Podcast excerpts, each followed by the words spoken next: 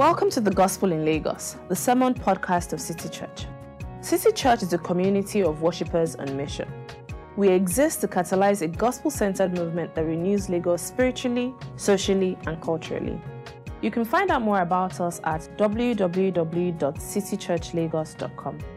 City Church. Love Jesus, love people, love Lagos. Good morning, church. Our Bible reading is from Matthew 5 1 and 2 and 7 to 12. At the end of the reading, I'll say, This is the word of the Lord. We are to please respond by saying, Thanks be to God. Now, when Jesus saw the crowds, he went up on a mountainside and sat down. His disciples came to him, and he began to teach them. He said, Blessed are the merciful, for they will be shown mercy. Blessed are the pure in heart, for they will see God. Blessed are the peacemakers, for they will be called children of God. Blessed are those who are persecuted because of righteousness, for theirs is the kingdom of heaven. Blessed are you when people insult you, persecute you, and falsely say all kinds of evil against you because of me. Rejoice and be glad, because great is your reward in heaven. For in the same way they persecuted the prophets who were before you. This is the word of the Lord.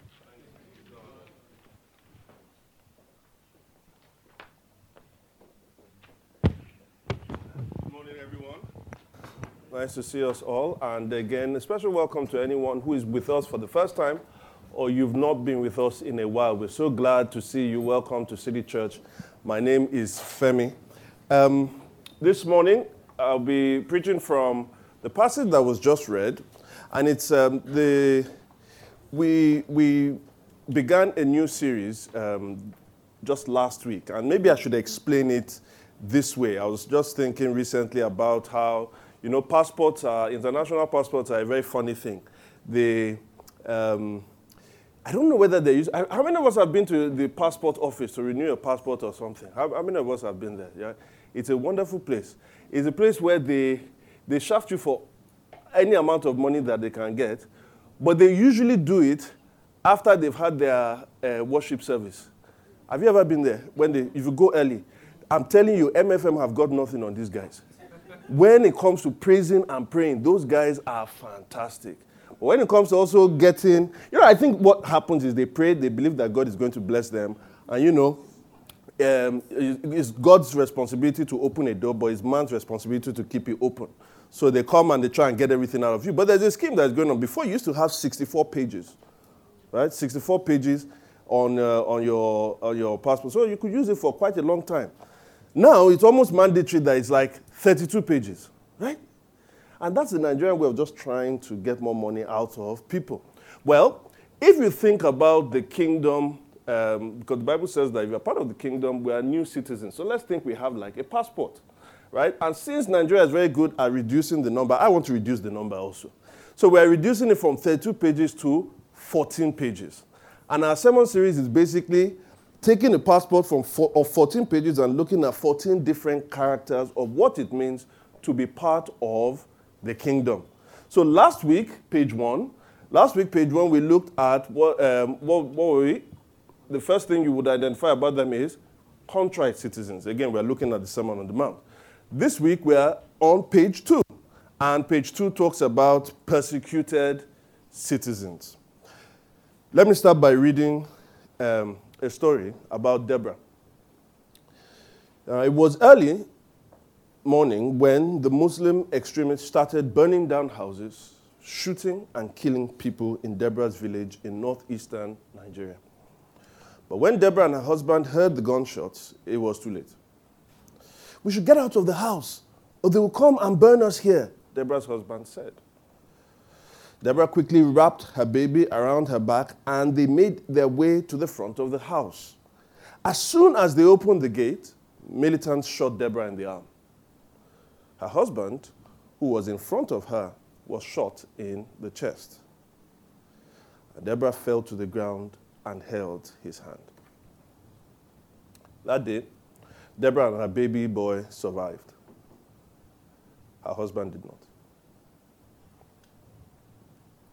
After my husband died and peace returned to our town, my in laws began to frustrate my life. Deborah shares that her in laws wanted her to move out of her house so that they could profit from it. They consistently abused her and told her to leave. Soon she gave in and, her, and left her home and rented a house. She was hopeless, alone, filled with grief, and ready to take her own life. You see, the tragedy of this story is psychological trauma of the possible attack coming into your village, and now you start to hear gunshots. In my house, sometimes we have mobile police parading the place, and they shoot, you know, once just as a test run for people to know that they are there. And just one shot itself always jolts me. Now imagine when you know you hear multiple gunshots, and these guys aren't trying to ward off people; they're coming for you. The attack itself then happens. Then you are shot. And then, right in front of your eyes, your spouse is killed. And you watch him die. And what about the aftermath? The aftermath, you now have to raise a child without the father. You then have to face exploitation by the people who are meant to protect you. You lose your home and everything that you work for. This is why she was hopeless, alone, filled with grief, and suicidal. How is she to respond? Now, she's not alone, as we know. There are countless harrowing stories of families being slaughtered, churches burned down, and whole communities wiped out simply because they are Christians here in Nigeria.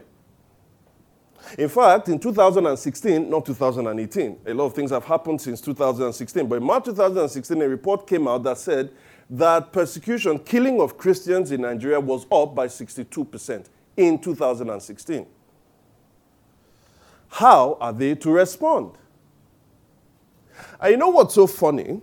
Is that because, you know, Delmo just read about Christians being persecuted. What's so funny is that Jesus says that Deborah and these people, verse 10, that they are what? They are blessed. He said it eight times. Blessed are these, blessed are these, blessed are these. He gets to the last one and said, Well, you know what? If you are being persecuted like Deborah is, guess what? You are also blessed as well. Really? So, in this kind of situation, how is the blessed person meant to react? Well, if you listen to, let's just take, there's the secular world, but let's just take the Christian world here in Nigeria today. If you listen to certain preachers, you know, when they look at just how harrowing this is, and they have to deal with many people coming to tell them, some of them maybe have experienced something similar. Maybe they've had relatives. So you consider the history, the pain of this thing, and to a large extent, the almost criminal negligence of our federal government today to act in, uh, in quick response. Some preachers are advocating some form of retaliation. I remember listening to a very prominent one who said that if a herdsman is found around the church premises, he should have his throat slit. And others advocate, well, not necessarily physical violence, but we as Christians have spiritual power. So on a Sunday morning, because of the venom and because you think you are a prophet, some say everyone should stand and they start to pronounce curses upon these people. Now, the question is should that kind of characteristic be found in our passport? Well, we allow Jesus to answer that question on how we should respond. And we're going to do that by looking at this sermon, as I said, it's called Persecuted Citizens. We'll look at it under the same three subheadings that we did last week in our previous sermon. So, persecuted citizens, their description, their promise, and their example. Their their description, their promise, and their example. So let's go into it. The first one, their description. Now, some of us will say that we've experienced persecution before, but it's not really persecution until you answer the question, why? You see, sometimes you are persecuted, also supposedly, you think and be, uh, you are persecuted not really because you know you are being much of a Christian. Actually, you are being much of a jerk. You are persecuted, quote unquote, because you're a loudmouth, because you're obnoxious. No, as some people would say, it's not really because you have haters and haters gonna hate, uh-huh, right? No, no, no, no, no.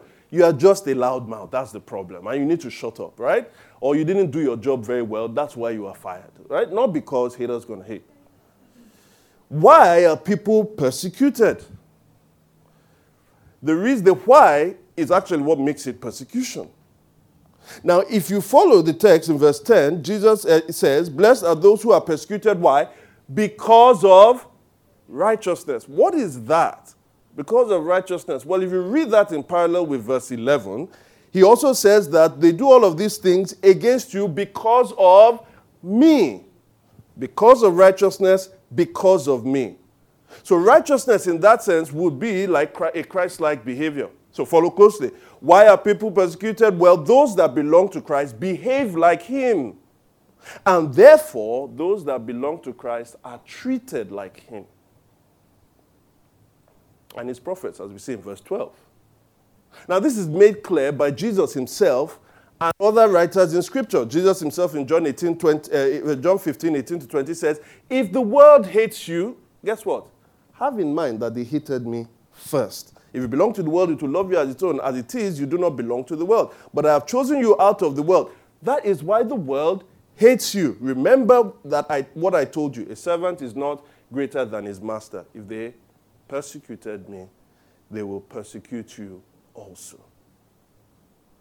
Well, Paul has something to say about that if you look at 2 Timothy 3, verse 12, in fact, everyone who wants to live a godly life, righteousness, if you want to live a godly life in Christ Jesus, you will be persecuted. Or Philippians 1:29, for it has been granted to you on behalf of Christ not only to believe in him, but to suffer for him. In other words, Persecution is part of the package of being a Christian. It's not, it isn't whether you will be persecuted, but when you will be persecuted. And if you've never experienced persecution, you have to ask yourself Have I really been Christ like, or do I really belong to Christ? It's an honest question to ask. Now, I know what you're going to say. It's true where you live and what you do. Like, we don't live in the Northeast right? What you do. We are not necessarily frontline missionaries in some of those places. So, where you live, what you do, they do play a role in how much and when you get persecuted. But neither are more fundamental to who you are.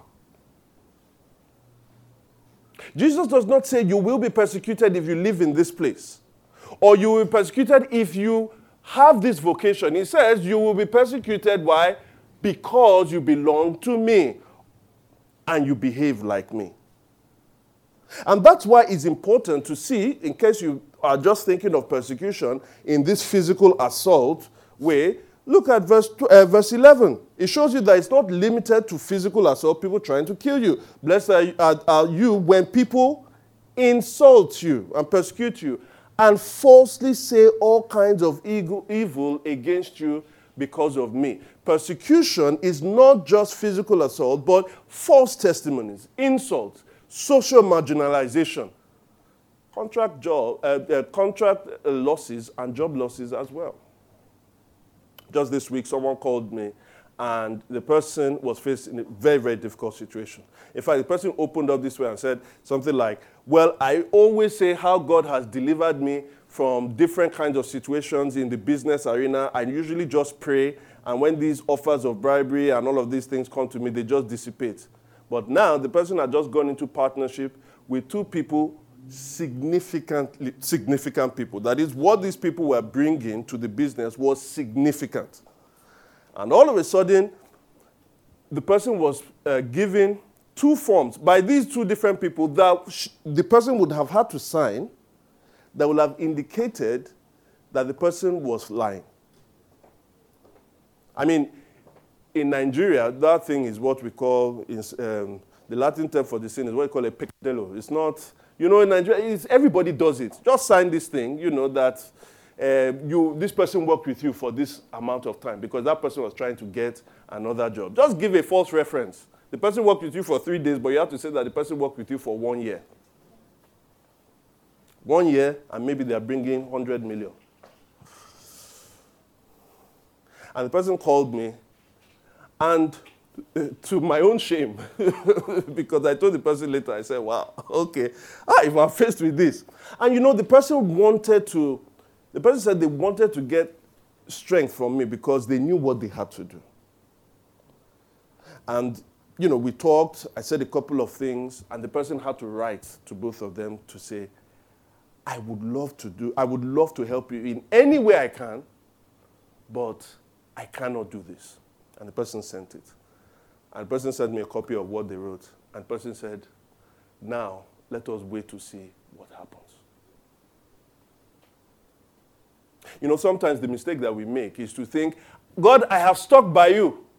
Therefore, because I've stuck by you, I'm not going to lose that contract. Whereas the Bible is saying, precisely because you stuck by me, you will lose that contract. Are you prepared? Say, because you are not of the world, and I have chosen you out of the world, the world hates you. It's precisely because you are righteous. Not because I was righteous, I will be delivered, but because you are righteous, that is why you will be persecuted.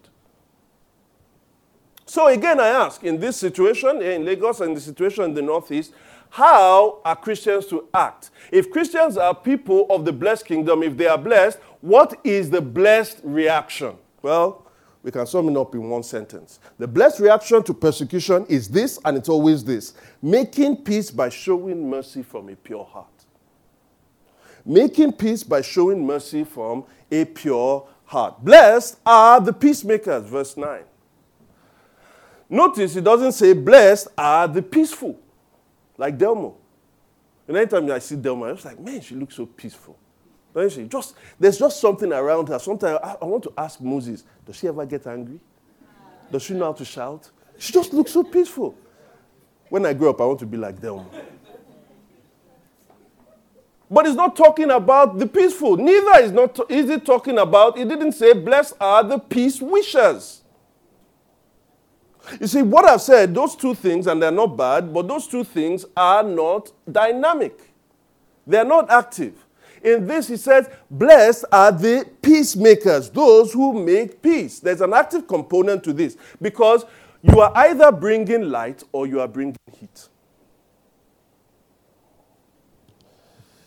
You see, followers of the Prince of Peace cannot be part of anything that's making war even when provoked. You know, sometimes like, ah, I had a joke about the guy who went somewhere, there was a, uh, somebody was angry with him, there was a bit of a tussle, and then they slapped him. Pow! The guy took the slap. Okay, I'm a Christian. So the guy turned the other cheek. That's what Jesus said, Abi. Slapped him again. Pow! Ah, the guy slapped him. And said, okay, there's no problem. And then the next thing, the, third, the guy gave him a third slap. Pow! The guy said, ah, made you Jesus. So, pow. That is, Jesus said twice, and he started beating the guy. Ah. Even when provoked, you see, blessed are the peacemakers. It's an identity thing. It is not, I am a peacemaker given these certain conditions.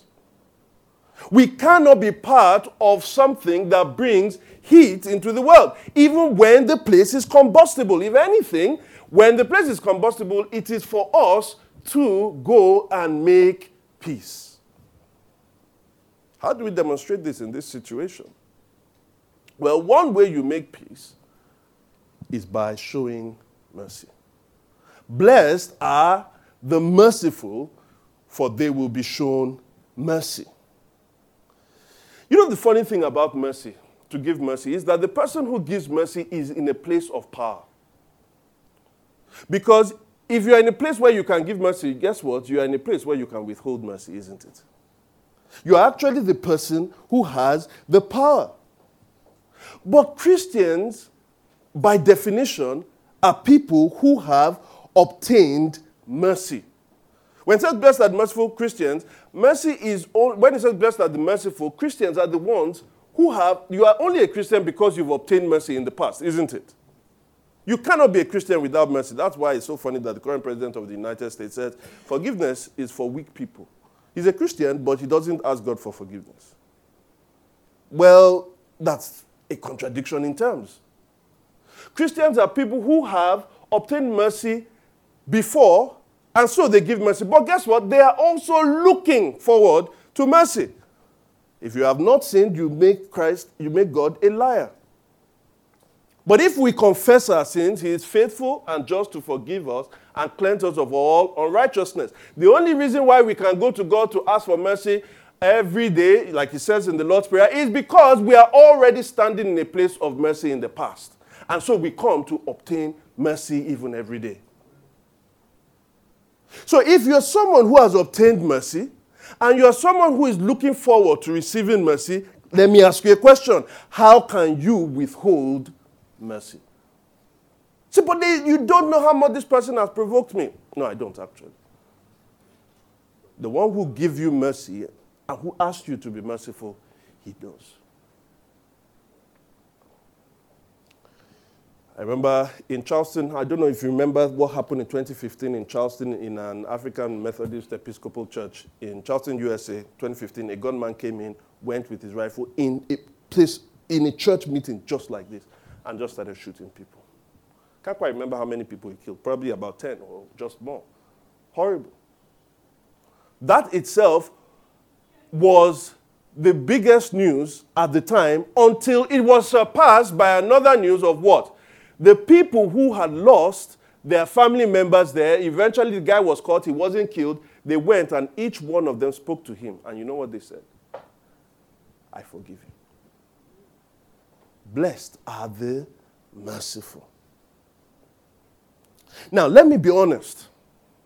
If I was in Deborah's situation, and then someone came and started throwing these scriptures at me, these things as, they, as, uh, as commands, you better, you know, you better just, this what Jesus Christ said, you have to show mercy, you have to show mercy. Actually, if you put it to me as commands, it will be merciless of you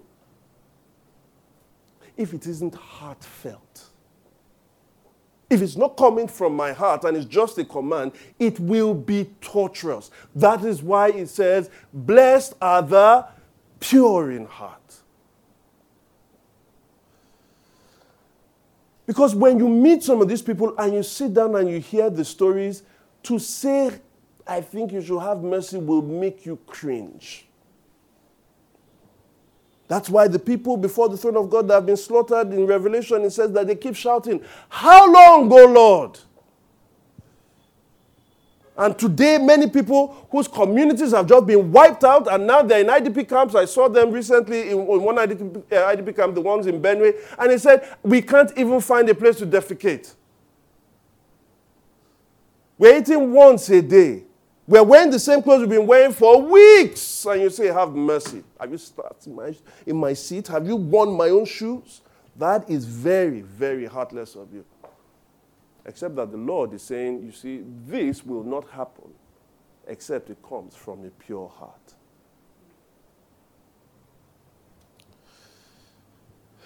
You see, a pure heart is another definition for Christ likeness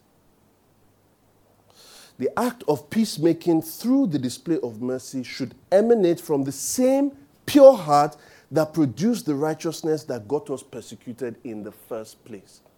Remember, blessed are the uh, those who are persecuted because of me or because of righteousness. They were persecuted because of righteousness, but the righteousness could only come from a pure heart. Why would you undermine the reason why you are persecuted in the first place by going against it? What would make you different? What would make us different? What will make us uniquely belonging to Christ? If we act in the same way that the perpetrators acted towards us.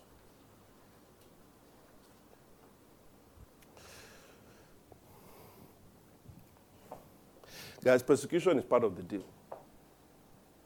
It's what we signed up for. And if we know this and we know we're being persecuted because of Christ, there is a way that sustains us. Except there's another thing that God gives us to sustain us. They are called exceeding great and precious promises. Second point, they are promise. I said last week, one of the things you'll notice about the Beatitudes is the structure. And the structure is basically description plus promise equals beatitude, or beatitude equals description plus, plus promise. There's a description, blessed are the this. But then there is a for, and that's the promise. Now, in this final one of the persecution, the final one is just like the first one. What is the promise? The promise is inheriting the kingdom of heaven. Blessed are those who are persecuted because of righteousness, for theirs is the kingdom of heaven. And as I explained, that the way that is structured, that is the first one having that same inheritance as the last one, means that everything in between there is all about the kingdom of heaven. So these people, they look forward to the promise of inheriting the kingdom of heaven. You know, have you ever wondered? I don't know how many of us have read the story of Esau. You know, it's one of the first stories I um, learned uh, growing up as a child. Esau was um, one of the children of Isaac. Isaac was the only, the, the child of promise of Abraham. And Esau was one of two twins. He was actually the older. Jacob was the younger. And so Esau used to hunt and um, um, he used to hunt. So one day, and Jacob was the domestic boy, Esau was like the man, right? The alpha male. And so one day he went into the field and he came back. I don't know what happened, but he was so hungry, so hungry. Jacob was a very good cook. And so Jacob had just cooked porridge. And I'm not quite sure what kind of porridge it was. Each time when I was small, I just used to wonder why was this guy so taken aback by porridge? Because I hated porridge. You know, I was like, what's wrong with this guy? But anyway, let's leave that aside. I guess Jacob's porridge was really, really good. The people that were cooking porridge for me at that time weren't that good. Anyway, but um, I don't know. I still can't. All right, I won't talk about it. But porridge, really, I mean, honestly. But he eventually he asked Jacob, "Give me this porridge. Give me this porridge." Now the first son had the birthright. That is, the, he was going to get the greater inheritance. So give me this porridge. And Jacob said, "Well, you got to pay for it. Eh, what do I need to pay? Well, give me your birthright." Ah, that's important. But this food is good. This what's birthright? I may even die before I get the birthright. Give me this food. And so the guy gave his food, and in that way, he sold his birthright. You know what happened in that place is that, of course, he wasn't going to die if he didn't eat. He wasn't going to die. Usually, I, mean, I don't know how many people they say that it takes, is it seven days of no food, probably? Before you can actually die, something like that. That is, is the way the hunger does you. I'm going to die, I'm going to die. Actually, what happened to Esau is that he was more, because he was more aware of his hunger, because he was more aware of his hunger, the gratification of that hunger felt more real, more important to him than the gratification of the birthright. Esau was a prisoner of the feeling of the here and now. And many times the calls to revenge for the evil that, that is done to us is not just violating a biblical command, it's making us prisoners to the here and now. Now, please, I speak as somebody that has not gone through the persecution or has any family member that has gone through it. I know I may sound biased, but I'm telling you what Scripture says, and let's think about it. Now, look at some commands again. Romans, for instance, I can read um, uh, Romans um, chapter 12. Romans chapter 12 says, Do not repay anyone evil for evil.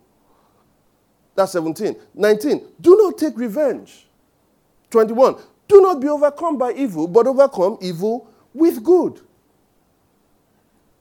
Now, those are the things that he says, do these things now because of a greater promise. But the problem is when you are faced with a particular pain, ah, I need to extinguish this pain. What you are saying is that the reality of this pain beats any other kind of reality, even if it is given to me later. But of course, that is crazy. If that was the case, then no woman in this world would ever want to get pregnant. Because anyone that has been pregnant, men, uh, men inclusive, because obviously we share in the pregnancy kind of thing, we share in the pain. Just ask any man or woman who have been pregnant. That's funny. You might you right? You, you know. I, I don't know why. I, I know I go off on this thing a lot. But you women don't know what it is to be in our shoes. You don't know. No, baby, it's true. I was there. But ask any woman that is pregnant, if the issue was pain, pain, you are going to have pain, why does she go through the pain? Why does a woman want to get pregnant? It's because there is a joy after that pain that exceeds that pain. The reality of hearing the cry of a child beats the reality of hearing the woman or hearing herself cry. It's about how you see. The problem with saying revenge, bring curses is that it makes us too worldly. That is, we are too trapped into this world. It's saying that the thing that you currently feel is the most important thing. And God says, no, lift your eyes above. Notice Jesus, how can Jesus, he will be too callous except he was true. He says, rejoice and be glad. How can you tell me to rejoice and be glad with the fact that I just lost my husband? He is not saying rejoice and be glad because you lost your husband. He's saying rejoice and be glad. Why? For great is your reward in heaven. Rejoice and be glad because this persecution, not rejoice and be glad for the persecution, but what the persecution is saying about you. And if that thing is true about you, then think about the reward that you have. That's what he says you should rejoice and be glad in. Your eyes must see beyond this world.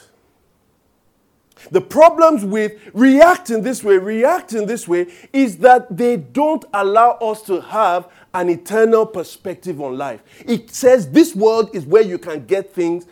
This is where you can make it. The, best feelings you have is in this world. So make sure you do everything to keep those feelings. Anything that comes to attack it, attack them back. But in that case, Paul will not, what will Paul what would these words of Paul mean? 2 Corinthians 14, uh, 4, verse 16 to 18. Therefore, we do not lose heart. What?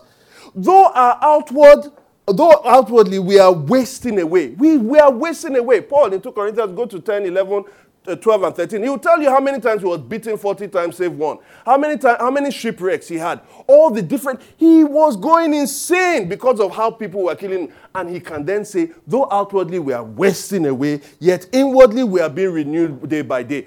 How is it that he's suffering this persecution in the present, on the outside with his body, and he can then say in the present, I'm being renewed? Why? Watch. For our light and momentary troubles are achieving for us an eternal glory that far outweighs them all. It was Paul's sight. What he saw changed his perspective. Verse 18 So we fix our eyes not on what is seen, but on what is unseen. Since what is seen is temporary, but what is seen, unseen is eternal. Notice what he says one, troubles, two, glory. One, troubles. Two, glory. What is troubles? Troubles, momentary. That's time. Glory, eternal. All time. Troubles, light. That's weight. Glory, weighty. That is why Paul can say we are being renewed day by day. The only way, or one of the only ways you are going to sustain persecution, is for you to take your eyes off this world and then fix your eyes on the promise that God has given to all those who serve Him eternally. What is 200 million naira compared to inheriting the world? You see, Jesus wants us to see a future kingdom of heaven where all persecuted citizens will be. In that kingdom, blessed are the merciful, for they will do what? They will be shown mercy. The mercy that they are shown is not the same mercy you are shown in Christ, but this is the mercy. This mercy is like is the confirmed license into a consummated kingdom. What do I mean by that? For all of us who have driver's license and went for the driver, driver's license test, um, so what happens is after you go, you do the test, you, are, you write the exams, right? You write the exams, you do the capture, right? They do the capture, they take you. What happens? Do they give you the license? Huh? They don't give you the license. They tell you to come back in two months. I know some of you, this is story. This is story. Yeah, eh, really, is that how you work? Yeah, I didn't. I got my own like, after two days. All right. For the real process, there's two months, but they give you a temporary permit awaiting the license. As we are saved this way, we are in the kingdom by mercy, but there is a kingdom that we are still waiting for that we need mercy to enter we have a permit now that guarantees that we will get the license. So on the final day, God is still going to show us mercy, but that is on account of the mercy that we had already received before we approach. Do we understand? Blessed are the merciful, for they will be shown mercy in that kingdom. But at the same time, blessed are those who are peacemakers, for they will be called the sons of God. In, in NIV, uh, they put children of God, but it's actually sons of God. Now, what does this mean? We are already sons of God by faith. Galatians 3 tells us that. And in Galatians 4, we already have the Spirit of God whereby we cry, Abba, Father. Galatians 4 tells us that. So, what is it that it means that we'll be sons of God? Well, first of all, understand the difference between the sons and the children. The children, you are born as a child of God. But does he say, son of God?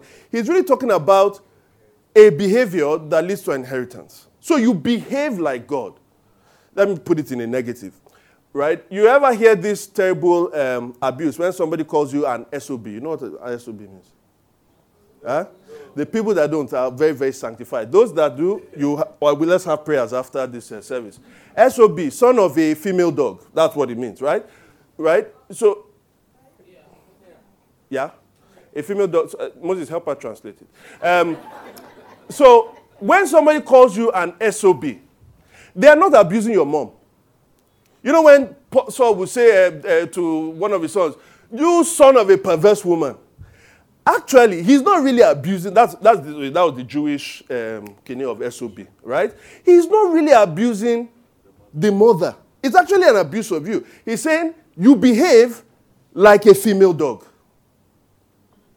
Do you understand? He's not saying you, the, the, I hate you because your mother is terrible. He's using your mother almost as a, uh, as a metaphor to be able to leap that abuse on you. You behave as though you are this person, as though you came from this person gave birth to you. So it's all about behavior.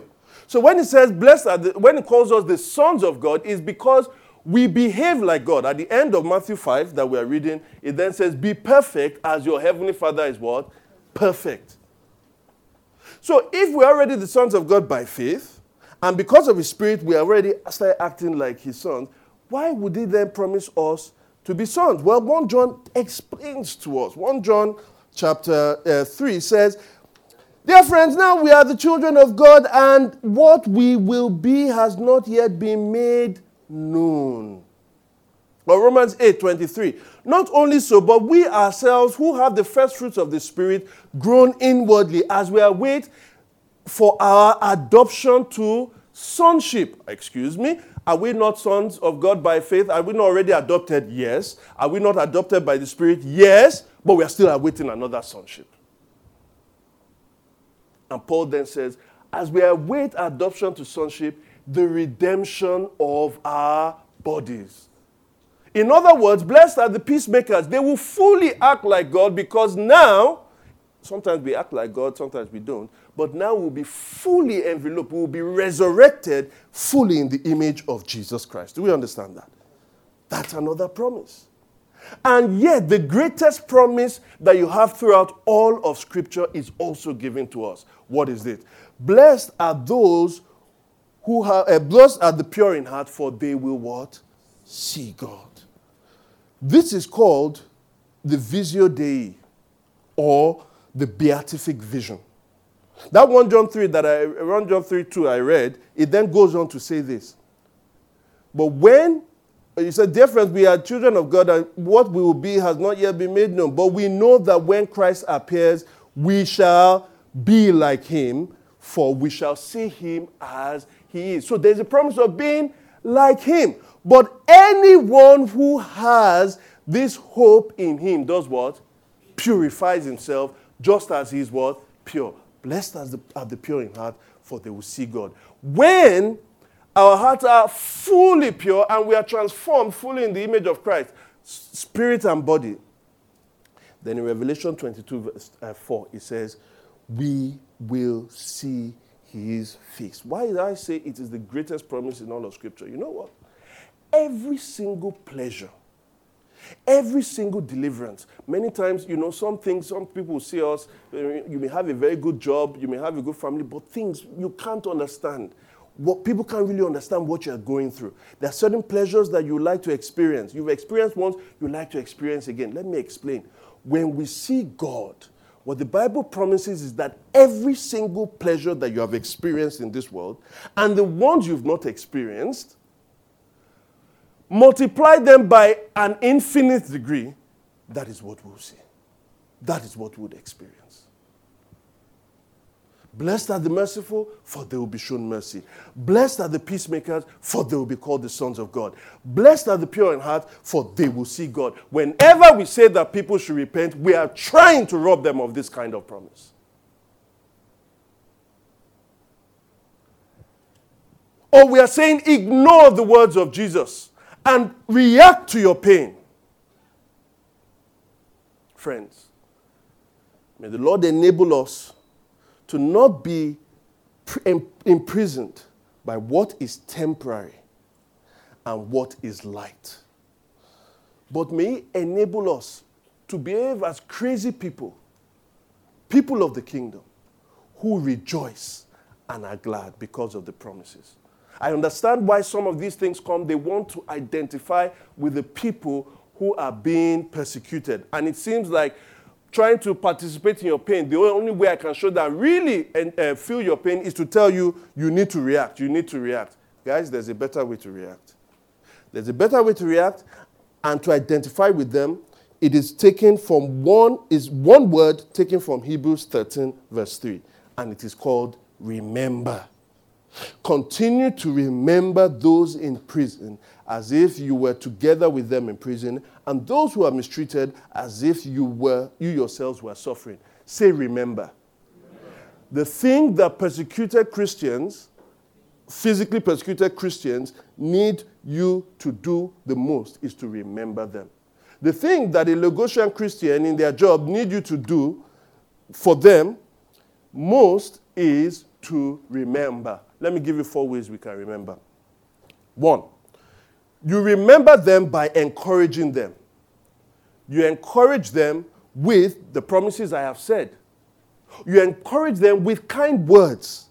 You have to remind them that they are not forgotten. One of the scandals, I remember this, I knew more about the persecuted church in Nigeria when I was in the UK for seven years, uh, eight years in the UK than when I, all my life here.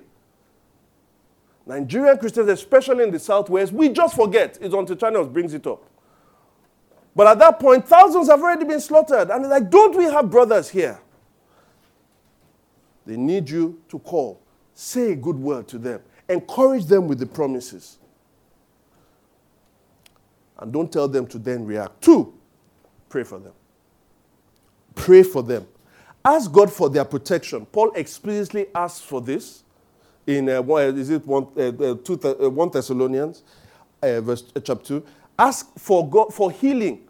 Like someone like Deborah, for instance, she needs emotional healing so that they don't start to hate and pass on that hatred to their children and tell their children to hate people of this religion or people of this ethnicity. The reason why some of these things continue, there's a legacy of them, is because this thing is passed on from children to children to children. I can never forget the, the day I was about six or seven years old in Sunday school. We're reading the book of Abraham, and uh, sorry, the book of Abraham. Oh my word.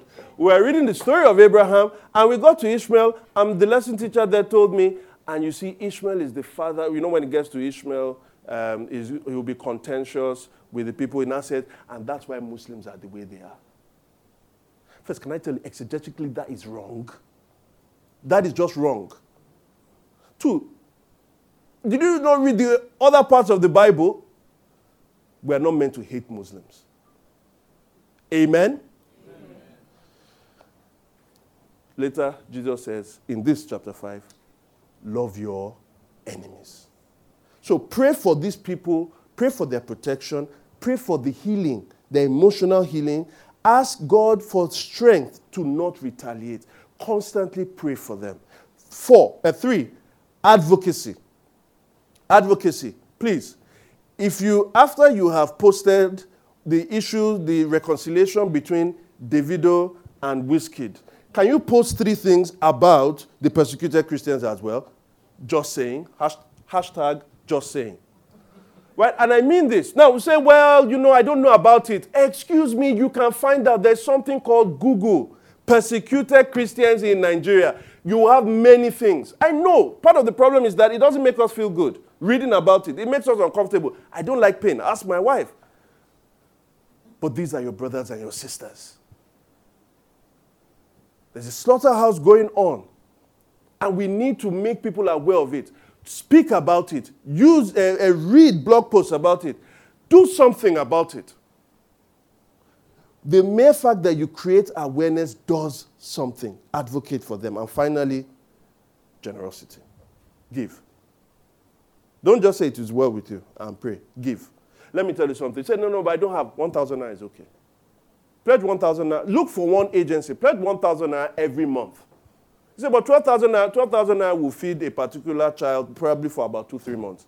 You say, eh, but you can't feed him for a year. Ask him what, what he would rather have to be fed for two, three months or not to be fed at all. Don't say, I cannot do anything. So identify with them by EPAG, encouragement, E, P, prayer, A, advocacy, and G, and G, generosity. Eventually, Deborah was reached out to by an organization called Open Doors. I mean, it was the Open Doors USA. And eventually they took her in, they gathered a lot of them. They are giving them psychological, mental, emotional help, and also trying to retrain them. And now she's better, getting better. And those kinds of organizations only depend on generosity of people. Amen. Finally, the example. Now, throughout, we've been referring to the fact, I keep saying, this is Jesus. Jesus said this, Jesus said that. And really, I am saying that with the assumption that if I said Jesus said this, then it should be obeyed. And it's because, you know, Jesus is God. At least that's what Christians say. And we believe that. That's a true Christian confession. If nothing else, do it. Why? Because Jesus said so. But there is more. There is more. You see, later in this book of Matthew, where this Sermon on the Mount um, um, occurs, Jesus gets to Jerusalem and he pronounces seven woes upon the city. The final woe has to do with something we are talking about. Listen to what he says in verse 34, 23.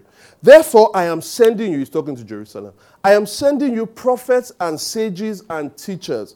Some of them you will kill and crucify, others you will flog in your synagogues and pursue from town to town.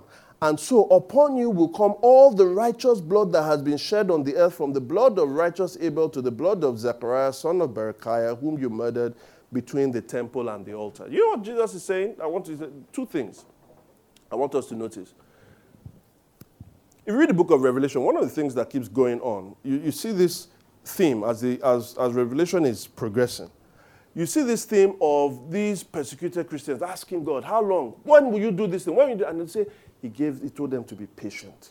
He gave them a robe. He comforted them. And then we see who is behind the whole persecution in a cosmic sense. Yes, people are behind it. But in a cosmic sense, first of all, there is Satan, the dragon. But the dragon gives power to a beast. And that beast is being ridden by a woman, a harlot called Babylon. John, are you following closely? So, this is the diabolical thing behind this. And by the time you get to Revelation 16, the Bible says, God remembered Babylon. He said, This Babylon, she has drunk the wine and she has become intoxicated with the blood of the saints. But he said, He remembered her.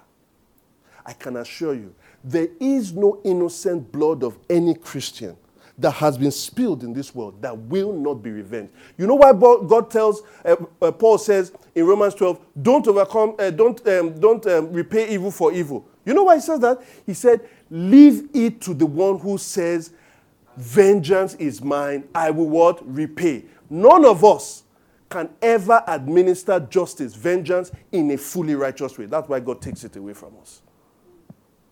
But that does not mean that God is not going to bring about justice. When Jesus is pronouncing woes on Jerusalem and judges the city in AD 70, he's saying that now your cup is full. And believe me, the Babylon's cup is going to be full. God will judge every persecution of all the saints. In fact, later in Revelation 19, after Babylon has been judged, there is worship to God, not because he is loving, not because he is uh, gracious, but because he has administered his righteous judgment. But the second thing is this blood speaks. You see, it says, notice he says that the righteous blood that has been shed on the earth from who? The blood of the righteous Abel. Abel was the first righteous person to be persecuted. And what I've just described, Abel's blood, we are told, speaks in the book of Hebrews.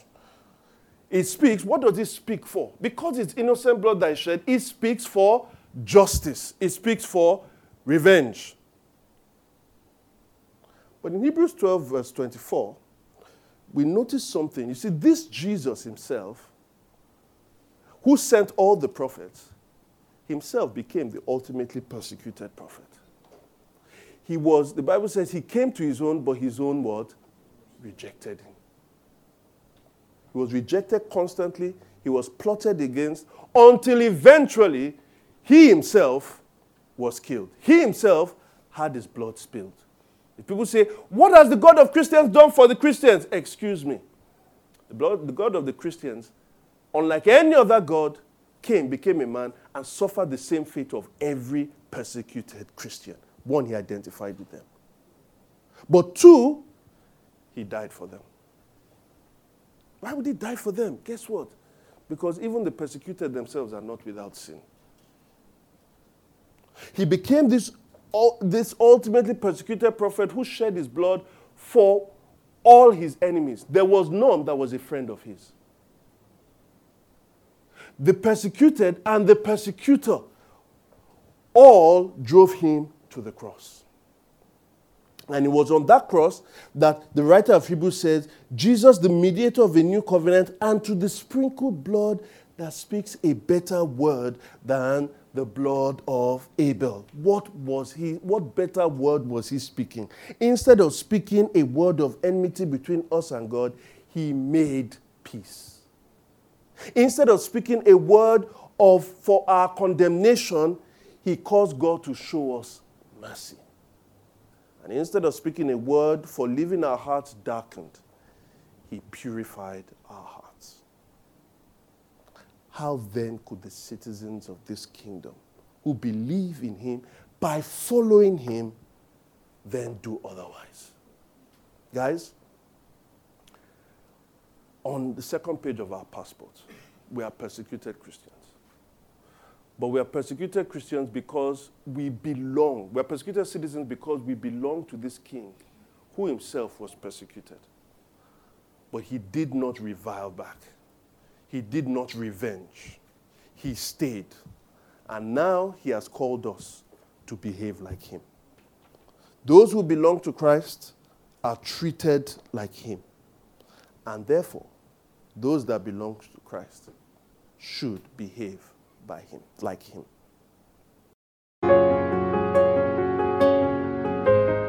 Thank you for listening to the Gospel in Lagos. We pray you've been blessed by this message. To learn more about City Church, visit www.citychurchlagos.com. City Church. Love Jesus, love people, love Lagos.